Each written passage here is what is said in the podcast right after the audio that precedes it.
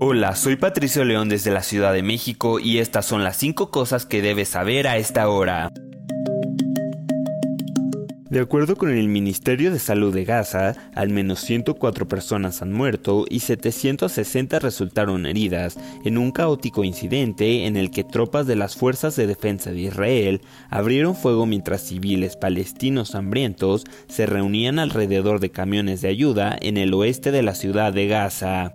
Un funcionario israelí declaró a CNN que las tropas israelíes habían disparado contra las personas que rodeaban camiones de ayuda, ya que la multitud se acercó a los militares de manera que supuso una amenaza para las tropas, por lo cual éstas respondieron a la amenaza con fuego real. El incidente está siendo investigado. Un portavoz del Consejo de Seguridad de Estados Unidos calificó el incidente de grave y dijo que lo investigan. Un vocero de la Media Luna Palestina le dijo a CNN que se espera que el número de muertos y heridos aumente. CNN no puede confirmar de forma independiente las cifras de víctimas.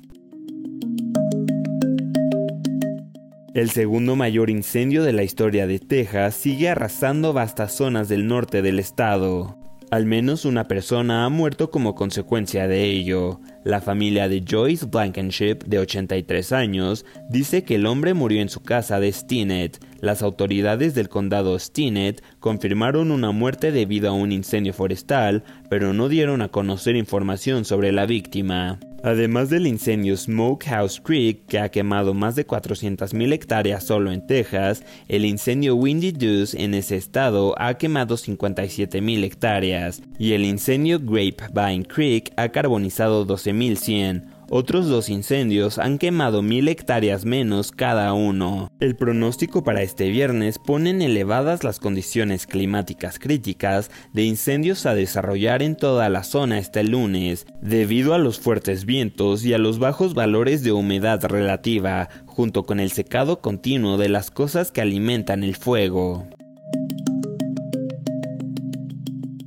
En su discurso anual sobre el estado de la nación ante la élite rusa este jueves, el presidente de Rusia, Vladimir Putin, advirtió a Occidente sobre el riesgo de una guerra nuclear si envían sus propias tropas a luchar por Ucrania. Putin señaló que Moscú posee las armas para atacar objetivos occidentales. El líder del Kremlin hizo referencia a una idea planteada por el presidente de Francia, Emmanuel Macron, quien el lunes dijo que no se puede descartar la posibilidad de enviar tropas occidentales a Ucrania. Varios líderes europeos rechazaron rápidamente esa sugerencia. Putin ha señalado el espectro nuclear en varias ocasiones desde que Rusia lanzó su invasión a gran escala en Ucrania hace más de dos años.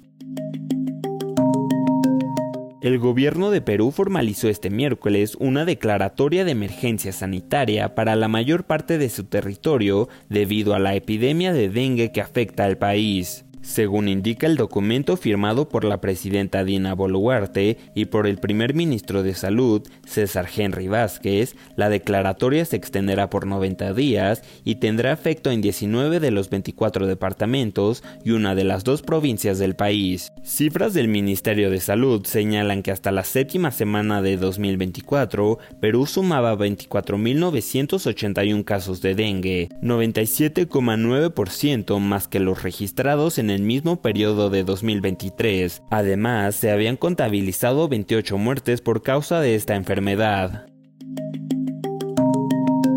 Cristiano Ronaldo ha sido sancionado por un partido y multado por provocar a los aficionados de Al-Shabaab durante un partido de la Pro League Saudita el domingo. El incidente ocurrió después de la victoria de Al Nasser por 3 a 2 contra su rival Al-Shabaab con sede en Riyadh. En las imágenes del partido se puede ver a Ronaldo llevándose la mano a la oreja, escuchando los cánticos de los aficionados contrarios de Al-Shabaab. Luego hizo un gesto con la mano hacia la ingle en dirección a los espectadores en las gradas, mientras se puede escuchar a los fans rivales coreando el nombre de Lionel Messi. Este miércoles la Federación de Fútbol de Arabia Saudita afirmó que el delantero de 39 años violó el artículo 57.1 del reglamento de disciplina y ética.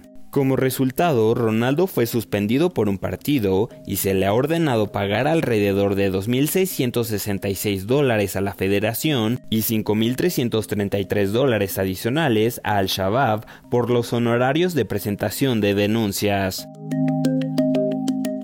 Eso es todo en esta edición de CNN 5 Cosas. Para más información sobre estas historias y conocer las últimas noticias, siempre puedes visitar cnne.com diagonal 5 Cosas. Desde la Ciudad de México les informó Patricio León. Sigan conectados e informados a través de cnne.com.